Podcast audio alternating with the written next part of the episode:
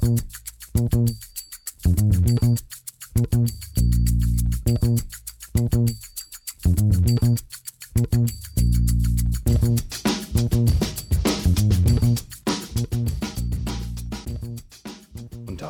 Und herzlich willkommen zu Football Rausch. Mein Name ist Tim Rausch. Schön, dass ihr wieder eingeschaltet habt. Und hallo und herzlich willkommen zur dritten Folge der Teamvorstellung.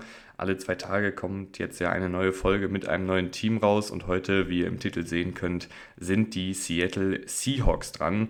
Dann in zwei Tagen die 49ers und dann schnappen wir uns die nächste Division. Wenn ihr es noch nicht gemacht habt, könnt ihr gerne auch nochmal bei den Cardinals und bei den Rams reinhören. Die haben wir jetzt ja auch schon behandelt. Ich freue mich wie immer auch, wenn die Folge auf Social Media oder im Freundeskreis geteilt wird und wir da neue Hörer, neue Hörerinnen dazu gewinnen. Ähm, bestätigt dann vielleicht auch so ein bisschen die ganze Arbeit, die hier reinfließt und äh, freut mich, wie gesagt, sehr. Wie immer fangen wir hier an äh, und werfen einen kleinen Blick zurück auf die vergangene Saison der Seahawks, äh, gucken dann auf den Coaching-Staff, gehen die wichtigsten Abgänge durch und gehen dann in die Detailanalyse der Offensive, der Defensive ähm, und schauen dann, was in der kommenden Saison möglich ist. Und letztes Jahr war es ja bei den Seahawks so, dass die nicht ganz so viele Leute so hoch im Kurs hatten. Ähm, da zähle ich uns auf jeden Fall auch dazu haben dann aber sehr positiv überrascht, äh, haben in der äh, regulären Spielzeit neun Siege und acht Niederlagen verbucht, sind dann in der Wildcard-Runde gegen die 49ers ausgeschieden. Die Offensive war Top 10 in Sachen Punkte und Yards pro Spiel, Platz 13 in EPA. Die Defensive war in den Kategorien, also zugelassene Punkte pro Spiel, Yards zugelassene Yards pro Spiel und EPA so im unteren Mittelfeld angesiedelt, nur so als ganz grobe Übersicht äh, darüber, was so die Offensive und Defensive letztes Jahr gemacht hat. Der Coaching-Staff ist weitestgehend gleich geblieben. Sean Desai ist nicht mehr da. Der war ja so ein bisschen die rechte Hand von Pete Carroll als assistierender Head Coach, gleichzeitig auch ähm, für die Defensive so ein bisschen mitverantwortlich. Ähm, aber bei den Seahawks sind jetzt weiterhin Pete Carroll als Head Coach, äh, Sean Waldron als Offensivkoordinator und Clint Hurt als Defensivkoordinator im Amt. Ähm, ich glaube, da muss man nicht so mega viel zu erzählen. Also wir hatten jetzt ja die Rams und äh, die Cardinals bisher, da gab es ein bisschen mehr zu sagen, weil da einfach auch das Personal ausgetauscht wurde teilweise. Aber wir kennen äh, Pete Carroll, wir kennen Shane Waldron, wir kennen Clint Hurt. Ähm, zu Pete Carroll kann man, glaube ich, noch sagen, dass ich, ich es zumindest positiv beobachte, wie anpassungsfähig er noch ist, auch in seinem hohen Alter. Ich glaube, da gibt es andere Coaches, äh, gerade dann die, ich sag mal, alteingesessenen Coaches, die dann nicht mehr so offen sind für neue Ideen, neue Impulse. Und ich habe das Gefühl, dass Pete Carroll gerade über die letzten Jahre ähm, gezeigt hat, dass er da durchaus auch eine Bereitschaft hat, sich neu inspirieren zu lassen, auch neue Sachen auszuprobieren. Das klappt nicht immer alles sofort, das klappt auch nicht alles immer gut. Aber ich finde es zumindest schon mal lobenswert, dass er da nicht stur nur auf seinen Ideen ähm, beruht, sondern dass er da auch äh, einen offenen Geist hat und äh, sich hier und da dann scheinbar auch überzeugen lässt oder einsieht, dass die eine oder andere schematische Anpassung, sei es jetzt in der Defensive, dass man da ein bisschen flexibler auftritt, äh, sei es in der Offensive, dass man etwas mehr Freiheiten äh, dem Quarterback gibt, beim First Down häufiger passt und so Sachen. Das finde ich ist schon was, was Pete Carroll ähm, dann auch da, das ist schon was, wo Pete Carroll dann auch eine Entwicklung hingelegt hat als Head Coach. Und das finde ich, kann man an der Stelle nochmal positiv erwähnen. Ansonsten bleibt aber bei den Seahawks hier alles beim Alten. Ähm, die Offensive ist auch über weite Strecken gleich geblieben. Die einzigen wichtigen Abgänge, die ich hier notiert habe, da geht es dann meistens um Spieler, die entweder sehr viele Snaps gespielt haben oder die über die letzten Jahre äh, ein gewisses, äh, einen gewissen Wert für das Team hatten. Es sind zwei Offensive Liner, Gabe Jackson, der auf Guard ähm, gespielt hat, da aber auch rotiert ist, also mal gespielt hat, mal nicht gespielt hat. Ähm, und Austin Blythe, äh, der den Center gegeben hat. Dann sind natürlich noch so Leute wie Marcus Goodwin äh, weg, aber den habe ich jetzt nicht als wichtigen Abgang, weil dafür hat er zu wenig gespielt, sah aber in der Spielzeit, die er bekommen hat, ganz gut aus. Die Defensive hat einige Spieler mehr verloren. Ähm, Shelby Harris, Bruce Irvin, äh, Al Woods äh, sind weg. Drei Routiniers, die aber alle auch noch echt viele Snaps gesehen haben. Bruce Irvin hatte auch ein paar gute Aktionen, Shelby Harris ebenfalls. Ähm, Puna Ford ist weg, äh, Cody Barton ist weg und Ryan Neal ist weg. Äh, Ryan Neal hatte bei den Seahawks so eine Dimebacker-Rolle vor allen Dingen inne und hat das echt teilweise ganz gut gemacht. Ähm, der, den hätte ich vielleicht sogar gehalten. Also der hat jetzt auch keinen Mega-Vertrag äh, unterschrieben. Ich weiß gerade gar nicht mehr, wo er gelandet ist, aber es war auf jeden Fall kein, kein Dollar-Vertrag. Wie dem auch sei, äh, da sind vor allen Dingen in der Defensive Line ähm, und im Pass Rush einige ältere Spieler weggefallen oder wurden nicht verlängert. Und das müssen dann jetzt ein paar jüngere Spieler, über die wir nachher sprechen werden, auffangen. Fangen wir aber an ähm, bei den Seahawks äh, beim äh, Quarterback. Und äh, Geno Smith hat ja, glaube ich, eine sehr gut dokumentierte Comeback-Season hingelegt. Äh, ich will auch gar nicht zu viel jetzt über ihn reden, weil ich habe das Gefühl, Geno Smith ist fast schon so ein bisschen auserzählt. Ähm, sehr, sehr guter Saisonstart, dann in der zweiten Saisonhälfte ein bisschen abgebaut, dann haben sich auch immer mehr Turnover eingeschlichen. Generell ein Quarterback gewesen, der sehr risikoreich phasenweise gespielt hat, beziehungsweise dem auch hier und da noch Fehler unterlaufen sind, der aber auf der anderen Seite auch sehr, sehr viele sehr gute Plays hatte. Also ähm, jemand, der auch Spiele für die Seahawks gewonnen hat mit dieser aggressiven Herangehensweise, gerade was das vertikale Passspiel angeht, sehr, sehr gut, hat ähm, sehr gute Fähigkeiten gezeigt äh, in der Pocket-Präsenz, in der Genauigkeit und auch in der Antizipation, aber das äh, gerade Antizipation war da auch immer ein bisschen inkonstant. Ähm, insgesamt aber äh, einen Quarterback, der viele Eigenschaften gezeigt hat, die zumindest darauf äh, schließen lassen, dass das jetzt kein One-Year-Wonder war. Also da sind dann einfach gewisse Fähigkeiten auf Tape zu sehen, die dafür sprechen, dass das äh, tatsächlich ähm, haltbar ist, dieses Niveau. Vielleicht nicht das, das ganz hohe Niveau, was er in der ersten Saisonhälfte hat, das hat man dann ja auch gesehen, das hat sich so ein bisschen eingependelt. Aber es sind genügend Anlagen da, gerade das vertikale Passspiel, gerade die Genauigkeit dann auch bei tiefen Bällen, die Bereitschaft, aggressive, aggressiv Fenster anzuwerfen, die sehr klein sind ähm, und da, die dann auch zu treffen. Ähm, die Art und Weise, wie er sich dann auch in der Pocket teilweise bewegt, das sind Sachen, die man normalerweise nicht mal so eben verlernt. Ähm, und ich glaube, dass dann Geno Smith auch im kommenden Jahr einen, einen guten Quarterback geben wird. Ähm, ich habe mir für die Seahawks zwei Spiele angeguckt. Ich habe mir das äh, Rams-Spiel aus Woche, war es dann 17 oder 18? Auf jeden Fall war es das letzte Saisonspiel angeguckt und ich habe mir das Spiel gegen die Buccaneers nochmal angeguckt, also das, das Deutschland-Spiel. Ähm, nur so für den Hintergrund, wenn ich jetzt vielleicht über ein, zwei Spieler was sage, sehr positiv oder sehr negativ, dann liegt es daran, dass ich mir diese beiden Spiele nochmal explizit angeguckt habe und das dann so ein bisschen die Meinung vielleicht nochmal mitgefärbt hat. Ähm, wie dem auch sei, dahinter, äh, hinter Geno Smith ist noch Drew Lock. Der kann, glaube ich, dir auch ein Spiel gewinnen. Der kann dir auch mal zwei Spiele gewinnen, weil er über gute Anlagen verfügt. Da fehlt es aber einfach ähm, ja, zwischen den Ohren, dass der ein guter Starter ist. Ist aber, finde ich, als Backup gar nicht so uninteressant, weil er halt ähm, eine gewisse Athletik mitbringt, weil er einen guten Wurfarm mitbringt und diese Quarterbacks können, wenn sie mal ins Feuer geworfen werden, durchaus ein bisschen Magie versprühen und vielleicht kann das Drew Lock auch, sollte Geno Smith äh, mal ein, zwei Spiele verpassen. Deutlich tiefer besetzt sind die Seahawks, ähm, was natürlich jetzt, äh, man muss jetzt nicht so super tief auf Quarterback besetzt sein, aber deutlich tiefer besetzt sind die Seahawks auf äh, Running Back. Ich werde jetzt hier nicht groß drüber reden, ob das von Positional Value und so her äh, die richtige Entscheidung war, einen Zach Charbonnet in der zweiten Runde zu draften. Dafür sind andere Folgen da sondern ich werde jetzt nur auf die Spieler an für sich eingehen. Ähm, Kenneth Walker als klarer Starter oder wahrscheinlich dann jetzt eher in so einer Art Teilzeitrolle. Ähm, super spannender Spieler, sehr, sehr explosiver Spieler, haben wir, glaube ich, alle ähm, gefeiert, was der da teilweise im Läuferischen drauf hat. Ähm, sehr schnell, sehr, sehr gute äh, Cuts, sehr, sehr schnelle Bewegungen, Richtungswechsel und so weiter und so fort manchmal noch ein bisschen zu verspielt, also dass er dann ähm, viel auch noch hinter der Line of Scrimmage rumtänzelt und eben das ganz große Play sucht, anstatt die einfachen Yards zu nehmen.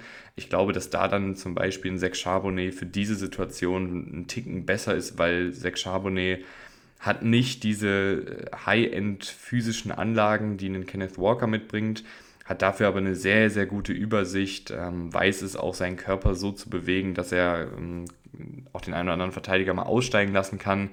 Ist aber auch jemand, der um die harten Yards kämpft, der die einfachen Yards dir auf jeden Fall rausholt und dann nicht so super zögert, sondern der nimmt alles, was er kriegen kann. und äh, ist dann, glaube ich, auch eine ganz gute Ergänzung zu Kenneth Walker. Charbonnet wahrscheinlich auch jemand, der im, im Passspiel mal eingebunden werden kann. Das hat man bei Walker noch nicht so richtig gesehen, obwohl ich nach wie vor glaube, dass Walker zumindest von seinem Profil her dafür geeignet wäre. Aber äh, Charbonnet bringt da schon gewisse Qualitäten auch im Receiving Game mit. Äh, DJ Dallas hat ja auch schon seine Snaps gesehen, ist so der typische äh, dritte Running Back im Team, der einfach alles so ein bisschen kann, nichts besonders gut, äh, ist natürlich vom Spielertyp her eher nochmal in die Richtung Powerback, aber der kann eigentlich alles so ein bisschen, der kann dir die harten Yards rausholen, der kann dir auch mal einen Pass fangen, der kann vielleicht auch mal einen längeren Lauf hinlegen, aber ist jetzt einfach nichts Spektakuläres. Ich mochte Kenny McIntosh total gerne. Äh, Siebtrunden-Pick, der jetzt aktuell der vierte Running Back hier im Bunde ist. Äh, gerade was der mitbringt im Receiving Game ist nämlich sehr, sehr interessant. Sehr guter Route Runner, sehr gute Hände. War bei Georgia teilweise auch als Outside Receiver aufgestellt. Aber ich weiß einfach nicht, wie viel Spielzeit er dann jetzt bekommt. Ähm, ob der sich diese Third Down Back Rolle wirklich sichern kann, wage ich mal zu bezweifeln, weil da einfach ein Charbonnet und ein Kenneth Walker den äh, Draft-Status eines jeweiligen Zweitrunden-Picks mitbringen. Weiß ich nicht, ob die dann auf die Bank gesetzt werden für Kenny McIntosh, der jetzt in Anführungsstrichen nur ein Siebtrunden-Pick ist. Aber das Skillset, was Kenny McIntosh hat, fand ich, wie gesagt, sehr, sehr interessant. Und ich glaube, wenn er auf dem Feld steht und wenn er in diese Passsituation eingebunden wird, dann wird er das auch ordentlich machen. Wo wir gerade beim Passspiel sind, äh, die Wide Receiver werden nach wie vor angeführt von DK Metcalf und Tyler Lockett, die einfach seit Jahren dafür sehr viel Konstanz stehen. DK Metcalf, ein super Deep Threat, ähm, hat da alle physischen Anlagen, muss ich euch ja nicht erzählen. Äh, aber auch jemand, der im Kurzpassspiel eingebunden werden kann und dann nach dem Catch äh, Yards kreiert. Tyler Lockett äh, seit Jahren, glaube ich, auch so ein bisschen unterschätzt. Äh, sehr, sehr guter Route Runner, ähm, sehr gute Hände auch immer noch ganz gute Fähigkeiten nach dem Catch, aber auch jemand, der äh, jetzt nicht unbedingt den, den Kontakt mit dem Gegner sucht, also der dann lieber ähm, ja, sich auf den Boden wirft, wortwörtlich, äh, und dann den Hit so, so, sozusagen vermeidet, aber dadurch eben auch über die letzten Jahre nur sehr selten verletzt war, beziehungsweise selten ähm, Spiele verpasst hat, weil er sich da, glaube ich, auch einfach gut schützt, äh, sein Körper und sich. Ähm, aber das kostet dann natürlich in manchen Situationen hier und da mal ein paar Yards, muss man, glaube ich, immer abwägen. Ich finde, wenn er das ähm, bei einem First Down macht, ob er dann da sechs oder acht Yards rausholt, ist mir relativ wurscht. Wenn du mir sagst, dass er dafür einen Hit, potenziellen harten Hit äh, weniger einstecken muss, ist das für mich okay. Wenn er es jetzt bei drittem und fünf macht und äh, dadurch dann äh, anstatt ein neues First Down äh, Vierter und eins rauskommt, da muss man, glaube ich, mal drüber reden, aber er ist da auch abgebrüht genug, um da die Situation richtig einschätzen zu können. Und äh, sie haben jetzt ja noch ein neues Spielzeug für die Offensive dazu bekommen mit äh, Jackson Smith und Jigba, äh, der wahrscheinlich erstmal als Slot Receiver starten wird, da super dynamisch hoffentlich direkt ist und am College ja auch zu den besten Receivern ähm, des Landes gehörte. Ich will jetzt gar nicht so riesig über Jackson Smith und Jigba reden. Ähm, wenn ihr mehr zu ihm wissen wollt, dann könnt ihr euch gerne die äh, Draft-Folge mit den Receivern anhören. Ähm, da gibt es ausführliche Analysen zu jedem Einzelnen, aber Jackson Smith und Jigba, sehr dynamischer Slot-Receiver, ähm, der da, glaube ich, in dieser Offensive auch schnell eingesetzt wird. Dahinter wartet noch ein D. Eskridge auf sein Breakout-Jahr. Ähm, ich glaube, der Einzige, der noch an ihn glaubt, ist äh, Henry von den German Seahawkers. Ja, äh, zeigt ab und an mal seine Fähigkeiten, wurde auch hier und da mal eingebunden, aber äh, letztendlich hat dann auch ein Marcus Goodwin als ähm, Minimalverpflichtung ihm dann die Snaps weggenommen und äh, ich glaube, dass die Eskridge da jetzt, also da muss er erst mal was zeigen, dass ich jetzt glaube, dass da noch was kommt. Ähm, prinzipiell ein, ein, flinker Receiver, aber auch jetzt nicht mehr der allerjüngste, hatte auch die eine oder andere Verletzung schon. Weiß ich nicht, wie viel da noch ist. Ähm, wo tatsächlich ein bisschen Potenzial noch schlummern könnte, beziehungsweise wo ich ähm, ein, zwei Szenen gesehen habe, die mir gut gefallen hat, haben, war bei Deriki Young. Der wurde letztes Jahr in der siebten Runde gedraftet, bringt aber ein sehr, sehr interessantes Profil aus äh, Größe, aus Tempo und Gewicht mit, äh, aber kommt halt von Lena Ryan, also vom College Lena Ryan, kleines College, ähm, hatte da dann eben auch nicht die beste Competition. Der brauchte, glaube ich, einfach auch einen Moment, bis er an das NFL-Niveau sich angepasst hat. Der Sprung von College in die NFL ist ja ohnehin schon schwer genug und wenn du dann halt von einem kleineren College kommst, umso schwerer. Aber der hatte hier und da auch ein paar gute Aktionen, ähm, wurde auch im Special Teams häufig eingesetzt. Also vielleicht jemand, der als Wide Receiver 4, 5 äh, irgendwie ein bisschen Alarm mal machen kann, weil er eben auch ähm, einige physische Anlagen mitbringt, die durchaus spannend sind. Und ist auch jemand, der äh, als Blocker gut funktionieren kann. Also ich kann mir auch vorstellen, dass man ihn für ein paar Snaps pro Spiel aufs Feld stellt, einfach weil er gewisse Qualitäten als Blocker mitbringt und äh, er dann sozusagen für die Laufspielzüge äh, als Receiver aufgestellt wird, um da eine weitere Waffe im, im Laufblocking zu haben. Ansonsten ist nicht mehr super viel da. Kate Johnson ähm, ist noch da, der mal ein bisschen Hype bekommen hat, damals als undrafted Free Agent, aber bisher nur wenig zeigen konnte. Cody Thompson hat, glaube ich, auch schon den einen oder anderen Pass in der NFL gefangen. Und dann hast du noch eine ganze Reihe typischerweise ähm, undrafted Free Agents, wenn es da einer, also bei den Seahawks kann es da schon einer schaffen, weil in meinen Augen alles hinter ähm, Smith, Smith, Njigba, Lockett, Metcalf, Young und vielleicht sogar noch Eskridge, weil er halt diesen Draft-Status hat, ist offen. Also der Wide Receiver 6 Posten, der kann sich hier auf jeden Fall gesichert werden. Mal schauen, wer es da von den Undrafted Free Agents äh, macht oder vielleicht auch von den Routiniers. Vielleicht wird auch noch jemand geholt. Man weiß es nicht. Aber die Top 3 sind auf jeden Fall sehr, sehr vielversprechend. Sollte sich ein DK Metcalf und ein Tyler Lockett verletzen, wird es, glaube ich, sehr schnell sehr dünn. Ähm, also die Kadertiefe ist jetzt hier nicht so super ideal. Aber man könnte da ja auch zur Not immer noch reagieren mit einem Trade oder mit einer Verpflichtung von einem Free Agent, wenn jetzt von den äh, unbekannteren Receivern keiner so richtig überzeugen kann. Auf End bist du da nämlich ein bisschen besser auch aufgestellt.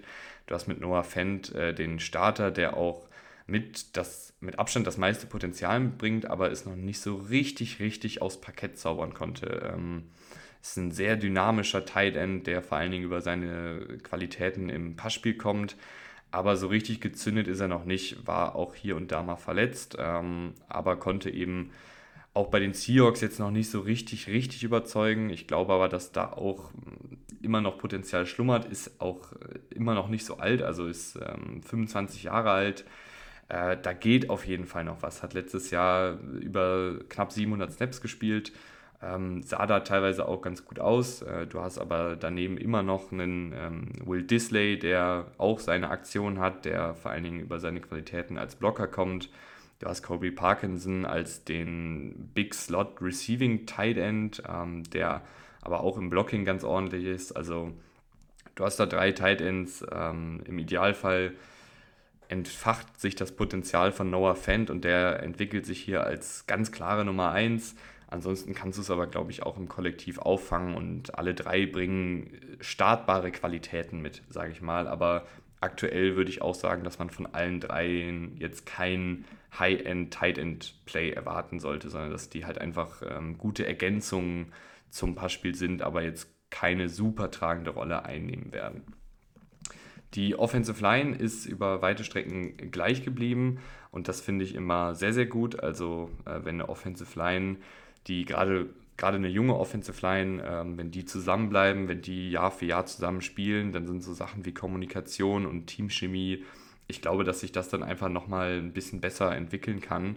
Und in dem Falle sind jetzt ähm, wahrscheinlich vier der fünf Starter des letzten Jahres auch wieder dieses Jahr die Starter, angefangen von dem letztes Jahr gedrafteten Tackle-Duo aus Charles Cross und Abram Lucas, die beide sehr, sehr gute äh, Ansätze gezeigt haben, beide auch über 1000 Snaps gespielt, beide auch teilweise sehr gute Spiele drin gehabt, hatten natürlich auch ihre Probleme hier und da, was aber für äh, Rookies völlig normal ist. Also ich finde, beide haben es ähm, sehr, sehr gut gemacht. Ähm, dafür, dass es ihr erstes Jahr war. Und ich glaube, mit mehr Erfahrung, mit dem ersten Jahr jetzt ähm, im Rücken, da zeigt der Pfeil bei beiden nach oben. Und ähm, ich würde mich nicht wundern, wenn sich dieses Tackle-Duo auf lange Sicht bei den Seahawks weiter etabliert.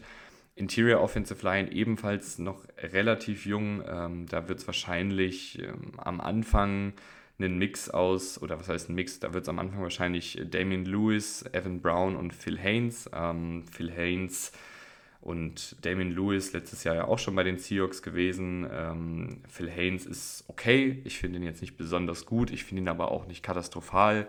Äh, Damien Lewis hat sich echt sehr gut gemacht. Ähm, grundsolider Guard, der äh, keine wirkliche Schwäche hat zu Beginn seiner NFL-Karriere eher noch für seine Laufblocking-Fähigkeiten bekannt, mittlerweile aber einfach ein grundsolider Guard, der sowohl im Laufblocking als auch im Passblocking ähm, mehr als durchschnittlich ist, also ein guter Guard ist. Evan Brown letztes Jahr bei den äh, Lions gewesen, hat da Guard gespielt, das sah nicht ganz so gut aus, davor das Jahr aber wirklich einige vielversprechende Ansätze auf Center gezeigt und ich glaube, dass die Seahawks auch da mit ihm planen. Ähm, ist auch noch ein jüngerer Spieler, also auch der ist 26. Generell ist diese Offensive Line ähm, sehr, sehr jung, also da ist keiner älter als 26, was sehr, sehr krass ist äh, für fünf Starter. Ähm, also hat man da auch noch eine Menge Entwicklungspotenzial. Du hast noch einige ähm, gedraftete Spieler dahinter, ein Stone Forsythe, der mal als ähm, Projekt galt auf Tackle, konnte das bisher noch nicht so ganz zeigen, ähm, dieses Talent. Ähm, du hast noch einen Olo Oluwatimi äh, gedraftet, der als ähm, spielintelligenter Center gilt, dem es aber so ein bisschen an athletischen Fähigkeiten fehlt, ähm, aber ein sehr erfahrener Center, der schon viel gesehen hat am College und da auch immer wieder mit Antizipation gepunktet hat und auf sich aufmerksam gemacht hat. Äh, Anthony Bradford ist so ein bisschen wie Damian Lewis, als er aus dem College kam, also ein Guard mit viel Power, der wahrscheinlich im Laufblocking erstmal seine Stärken haben dürfte, als Pass Protector noch ein bisschen ausbaufähig ist, aber wenn der vielleicht auch in Zusammenarbeit mit einem Damian Lewis diese ähnliche Entwicklung gehen kann, dass er dann eben als Pass Protector sich noch steigert, dann hat man da vielleicht auch noch einen startbaren Guard und wenn der sich jetzt von Anfang an auch im Training Camp gut macht, dann könnte ich mir auch vorstellen, dass er einem Phil Haynes äh, den Starterposten streitig macht, weil Phil Haynes ist jetzt für mich auch kein garantierter Starter. Also der muss jetzt in meinen Augen nicht starten. Wenn sich da einen Bradford anbietet im Training Camp, ähm, könnte ich mir da vorstellen, dass, dass der da auch ihm den Rang abläuft. Aber du hast auf jeden Fall so oder so eine ganze Menge junger Spieler. Ähm, da ist, wie gesagt, kein einziger von denen ich, also kein einziger der gerade eben genannten äh, acht Offensive Liner ist älter als 27. Die meisten sind äh, 23, 24. Das ist äh, gerade, wenn man in die Zukunft guckt, sehr, sehr vielversprechend ähm, bei den Seahawks. Die Defensive hat einige Änderungen bekommen. Ich habe ja eingangs vorgelesen, dass da der ein oder andere Routinier weg ist. Das wird unterschiedlich aufgefangen. Du hast ähm, angefangen in der Interior Defensive Line dich schon ein bisschen verstärkt. Du hast einen Jaron Reed äh, zurückgeholt, der äh, bei den Seahawks durchaus gute Jahre hatte. Letztes Jahr bei den ähm, Packers war er, hat er nicht so sonderlich überzeugen können. Aber der kennt die Seahawks, der kennt das äh, System von Pete Carroll. Vielleicht kann er da dann wieder so ein bisschen zu alter Stärke finden, aber ist vom Spielertyp halt auch jemand, der austauschbar ist, der wahrscheinlich seine 400, 500 Snaps sehen wird. Äh, aber ich glaube, wenn du da von den jüngeren Spielern jemanden hast, der auf sich aufmerksam macht, dann würde ich da auch nicht einen Jaron Reed vorziehen und so den jüngeren Spielern die Spielzeit verbauen, sondern würde dann auf den jüngeren Spieler setzen. Aber wenn du eben einen erfahrenen Mann haben willst, der schon in der NFL seine mehreren tausend Snaps gesehen hat, der das Scheme kennt, der das Team kennt, dann setzt du halt auf einen Jaron Reed. Ähm, du hast noch mit Brian Moan wahrscheinlich jetzt jemanden, der diese Nose-Tackle-Rolle übernehmen soll. Da habe ich ein bisschen Bauchschmerzen. Brian Moan bisher noch nicht so super viel gezeigt in der NFL. Ähm, hat prinzipiell die, die Anlagen dafür, Nose-Tackle zu spielen, ist aber einfach so unexplosiv, dass er da echt mehr oder weniger nur so als Pfeiler steht. Also er hat halt eine, eine gute Masse, zieht dann auch manchmal die, die Double Teams auf sich, ist aber jetzt niemand, der dann selber die Plays macht oder der jetzt irgendwie großartig ähm, seinen Mann dann auch stehen kann, wird dann auch manchmal weggeschoben. Also Brian Moan habe ich ein bisschen Bauchschmerzen, wenn das jetzt die einzige Nose-Tackle-Option ist. Du kannst natürlich immer noch überlegen, ob du äh, ja, einen L. Woods oder sowas zurückholst oder irgendeinen anderen Nose-Tackle. Da gibt es ja immer noch einige auf dem Markt. Äh, sollte jetzt Brian Moan gar nicht funktionieren. Aber das finde ich ein bisschen dünn auf äh, Nose Tackle, ähm, was die Seahawks da gerade aufbieten. Du hast äh, viel Geld investiert in Draymond Jones, der, äh, glaube ich, auch noch ein gewisses Entwicklungspotenzial mitbringt. Ist so ein typischer Tweener-Typ, der sowohl Edge als auch Interior Defensive Line spielen kann. Explosiver, quirliger Pass-Rusher, der mit Länge punktet, aber auch ein gewisses Power-Element mitbringt. Ähm, ist aber auch ein Pass-Rush-Spezialist, also niemand, der jetzt so stark in der Laufverteidigung ist. Gerade wenn er Interior Defensive Line spielt, dann ist das jemand, der auch mal gerne aus den Gaps geschoben wird. Ähm, Ähnliches gilt auf einem niedrigeren Niveau für äh, Mario Edwards, äh, der ist auf Edge ein guter Laufverteidiger, aber auch der, wenn du den in die Interior Defensive Line schiebst, ist das nicht so doll. Der ist aber prinzipiell auch ein Pass-Rush-Spezialist, äh, ist aber super inkonstant. Also hatte echt in seiner jetzt schon längeren NFL-Karriere, 2015 wurde er in der zweiten Runde gedraftet, einige Jahre, die sehr, sehr vielversprechend waren, wo er dann wirklich sein, seine Agilität gezeigt hat, seinen Antritt gezeigt hat, auch technisch sehr sauber aussah. Dann aber wieder Jahre gab, wo man nicht so ganz so viel von ihm gehört hat. Also ich finde ihn als, ähm, als Backup, als Rotationsspieler gut. Das passt für mich. Ähm, wenn er startet, dann könnte es hier und da mal einfach inkonstante Spiele von ihm geben. Du hast aber immer noch äh, dahinter noch ein paar Youngster, die vielleicht äh, Einsatzzeit bekommen äh, mit Cameron Young und Mike Morris, äh, Viertrunden-Pick bzw. Fünftrunden-Pick dieses Jahr gewesen.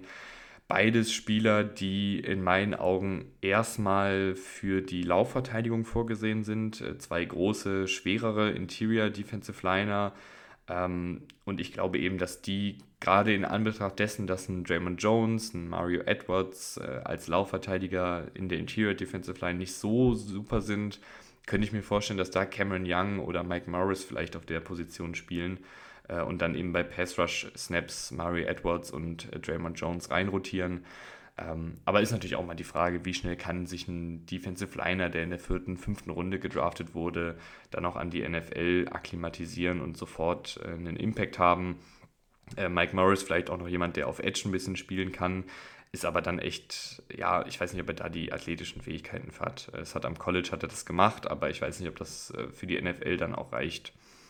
Auf Edge bist du nämlich ansonsten ganz gut aufgestellt. Ähm, Derek Taylor hat auch seine, seine guten Ansätze, auch der eher der Pass-Rush-Spezialist, der mit viel Tempo kommt. Äh, Uchenna Nwosu, der hat das wirklich gut gemacht letztes Jahr. Also ähm, ich glaube, das haben Seahawks-Fans auf jeden Fall mitbekommen. Ich weiß nicht, ob es NFL-Fans mitbekommen haben, aber Uchenna Nwosu über 60 Pressures, äh, eine ganze Reihe an Sacks. Äh, sehr, sehr rundum guter Spieler, der in Coverage droppen kann, der in der Laufverteidigung seine Splash Plays macht, weil er da einfach äh, mit seiner Größe, also er ist nicht der Größte, aber weil er dann eben ein bisschen kleiner ist, ins Backfield äh, splashen kann und dann Highlight Plays auch produzieren kann. Aber als Pass Rusher eben auch sehr, sehr schwierig in den Griff zu kriegen. Die Spiele, die ich gesehen habe, haben aber dann auch so ein bisschen das Bild von Lieutenant Wosu gezeichnet. Ähm, gegen die Buccaneers ging nicht so super viel, weil er da gegen Christian Wells gespielt hat, der halt super athletisch ist, der schnell auf den Füßen ist. Aber gegen die Rams, gegen Rob Havenstein, da sah er halt sehr gut aus, weil Rob Havenstein, ihr habt es letzte Woche gehört, nicht letzte Woche, letzte Folge, äh, Rob Havenstein, sehr groß gewachsener Tackle, nicht der schnellste auf den Füßen. Da hatte Uchenna Rose auf jeden Fall ein paar gute Siege dabei. Beim Buccaneers-Spiel muss man sagen, da war ja der Rasen auch nicht so gut. Also äh, war, glaube ich, die Passwasher generell eher undankbar das Spiel. Aber trotzdem würde ich sagen, dass Uchenna Wosu ein bisschen Matchup abhängig ist. Ähm, je nachdem, gegen welchen Tackle er das spielt, äh, tut er sich dann schwer oder tut er sich ein bisschen leichter äh, mit der Aufgabe. Aber auf jeden Fall ein, ein guter Passrusher, der, äh, glaube ich, jetzt auch diese Starterrolle sich verdient hat und die auch kommende Saison bekleiden wird. Dahinter hast du noch ähm, Boye Maffei, der noch nicht so super viel gezeigt hat, hat relativ viele Snaps gesehen, sah in der Laufverteidigung auch phasenweise ganz gut aus ich glaube, dass der ja auch eher so ein Projekt war und vielleicht dann äh, im zweiten Jahr oder vielleicht auch erst im dritten Jahr so richtig in der NFL ankommt.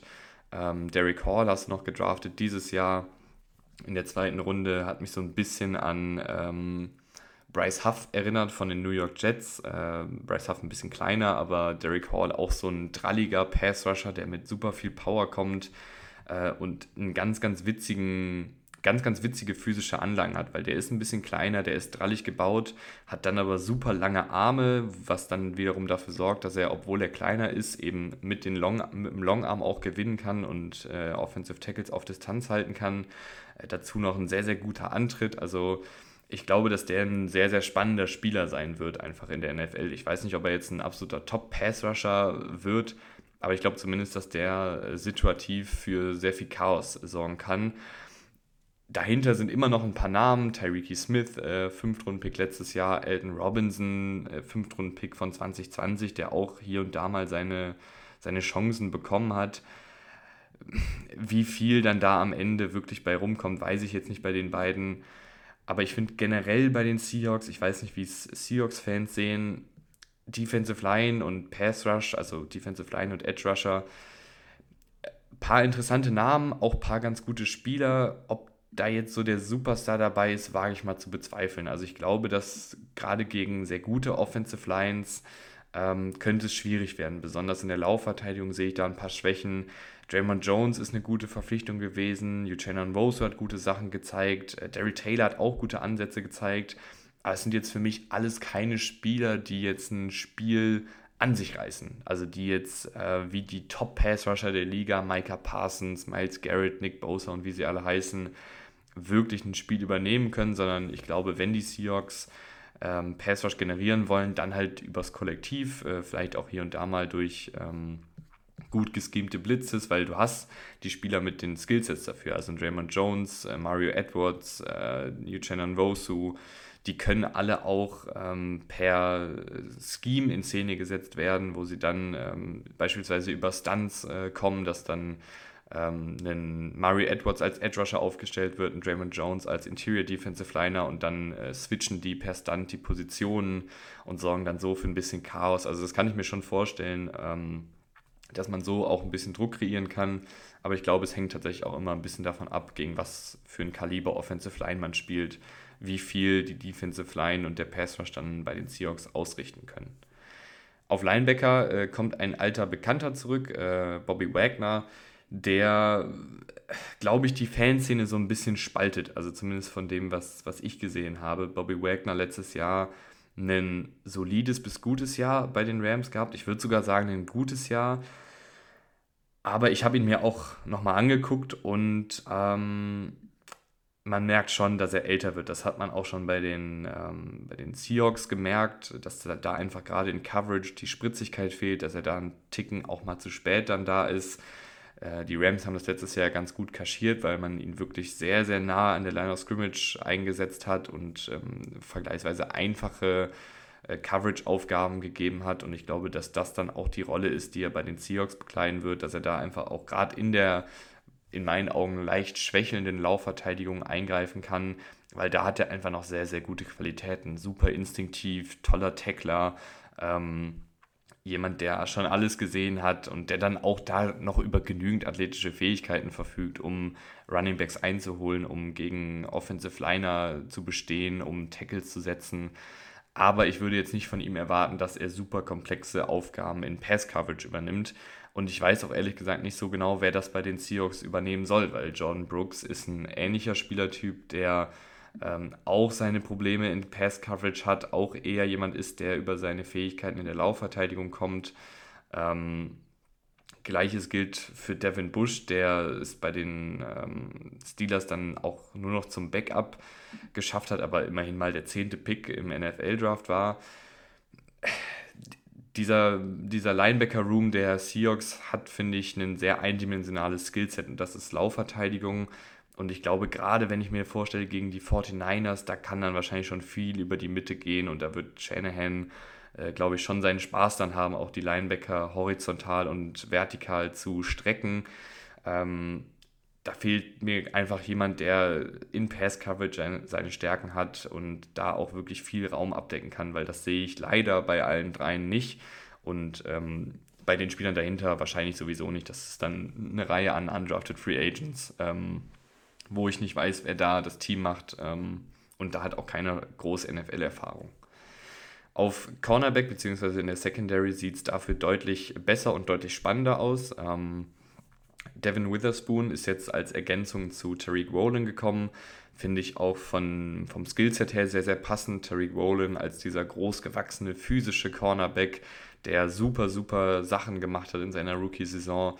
Ähm, und Devin Witherspoon als dieser etwas kleinere, wendigere, flinkere Cornerback, der vor allen Dingen mit der Fähigkeit an gegnerischen Receivern zu kleben und Richtungswechsel mitzugehen, gepunktet hat am College. Also das finde ich ein sehr, sehr spannendes Duo, ein sehr, sehr junges Duo, was gemeinsam wachsen kann. Dann hast du im Slot noch Kobe Bryant, der äh, auch gute Sachen gemacht hat in seiner Rookie-Saison. Ähm, generell ja die Draftklasse der Seahawks sehr, sehr vielversprechend ähm, gewesen im letzten Jahr. Kobe Bryant äh, im Slot, er hat seine physischen Limitationen, das sieht man auch manchmal, aber der ist einfach so spielintelligent, äh, der ist so technisch sauber, was, was Tackling angeht, ähm, dass der, glaube ich, auf lange Sicht ein solider Slot-Receiver, äh, Slot-Cornerback äh, sein kann. Vielleicht jetzt niemand, der zur Elite gehört, weil da einfach äh, dann doch ein paar Defizite sind, ähm, was Tempo angeht. Ähm, aber jemand, der durch harte Arbeit, durch Technik, durch Spielintelligenz ein, ein guter Starter werden kann. Ähm, du hast noch einen Julian Love geholt. Ob, ich weiß nicht genau, was er für eine Rolle bekleiden wird, aber der könnte auch äh, Slot-Cornerback spielen. Ähm, vielleicht übernimmt er aber auch so ein bisschen diese Ryan Neal-Rolle, die ich ganz am Anfang mal kurz äh, angerissen habe, als dieser Dimebacker, weil du eben auch nicht jetzt so gute Pass-Coverage-Linebacker hast, dass du dann einfach alle runternimmst und dann Julian Love bei ganz, ganz klaren Passing Downs äh, den, den Middle-Linebacker sozusagen spielt. Weiß ich nicht, was sie da vorhaben. Ähm, Michael Jackson rennt da auch noch rum, der hat letztes Jahr über 1000 Snaps gesehen, war aber schon phasenweise auch eine Schwachstelle aber auch der ist noch nicht super alt ähm, und ist als Cornerback 3, 4 auf jeden Fall geeignet. Äh, Artie Burns hat auch schon seine Snaps in der NFL gesehen. Äh, du hast noch einen Jarek Reed gedraftet in der sechsten Runde. Also du hast wirklich sehr, sehr viele, sehr junge Cornerbacks, einige davon mit ähm, sehr, sehr guten Qualitäten. Und die Tiefe gefällt mir hier auch. Also selbst wenn ein Witherspoon nicht sofort einschlägt oder wenn sich mal ein Tyreek Rowland verletzt, vertraue ich da auch einem Michael Jackson, einem Artie Burns für ein paar Spiele. Ich glaube, das, das würde auf jeden Fall funktionieren. Natürlich dann auch ähm, mit leichten Abstrichen in der Qualität, aber da gibt es andere Cornerback-Rooms äh, bei den Teams, die sehen auf Position 4, 5 deutlich, deutlich schlimmer aus als äh, die Seahawks. Ähm, da mache ich mir wenig Sorgen, ehrlich gesagt.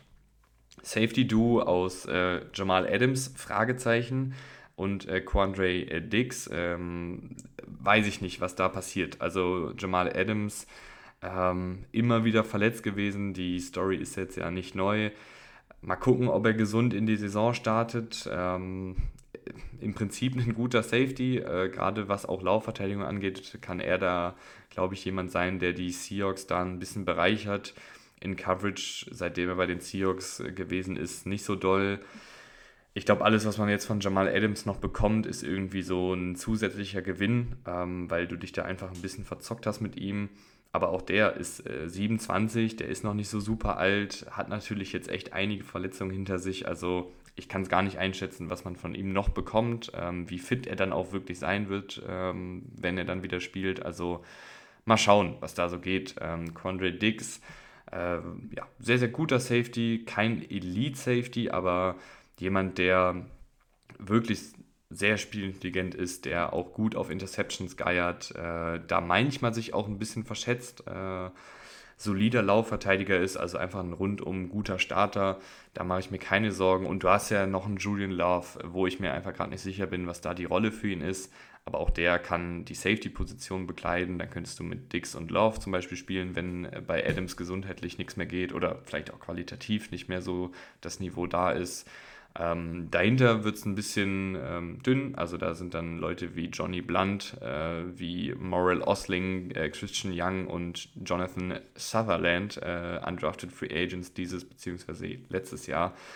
Also die Safety-Gruppierung, ähm, da hoffe ich drauf aus Seahawks Sicht, dass äh, Quandre Dix und Julian Love fit sind und vielleicht dann Jamal Adams auch einsatzbereit ist und ein bisschen wieder an die ganz alten Stärken anknüpfen kann oder zumindest eine Verstärkung in der Laufverteidigung ist.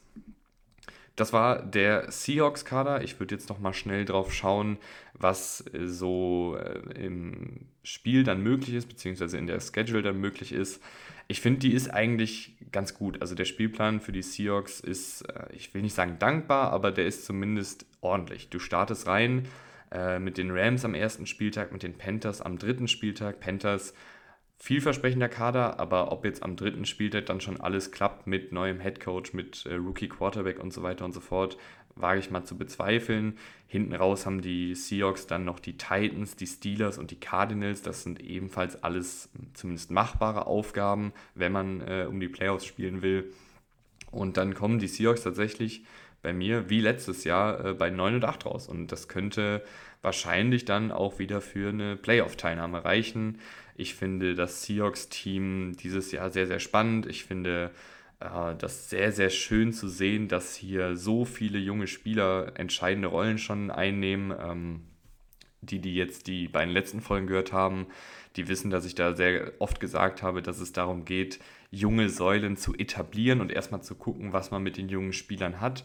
Die Seahawks sind da schon einen Schritt weiter oder zwei, drei Schritte sogar weiter die wissen, was sie an ihren jungen Spielern haben und die haben dadurch schon eine ganze Menge Säulen aufgebaut. Du hast ein Tackle-Duo, was super spannend ist, du hast hoffentlich ein Cornerback-Duo, was super spannend ist.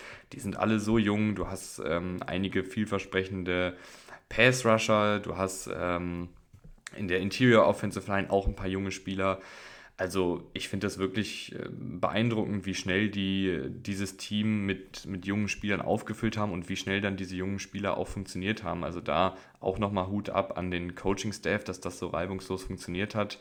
Ähm, und ich bin mal gespannt, wie schnell sich dann diese Spieler auch noch weiterentwickeln können, weil ein Tariq Rowland, äh, ein Charles Cross, ein Abram Lucas, die haben schon so viele gute Sachen als Rookies gezeigt und ich wüsste nicht, warum der Fall da nicht weiter nach oben zeigen sollte.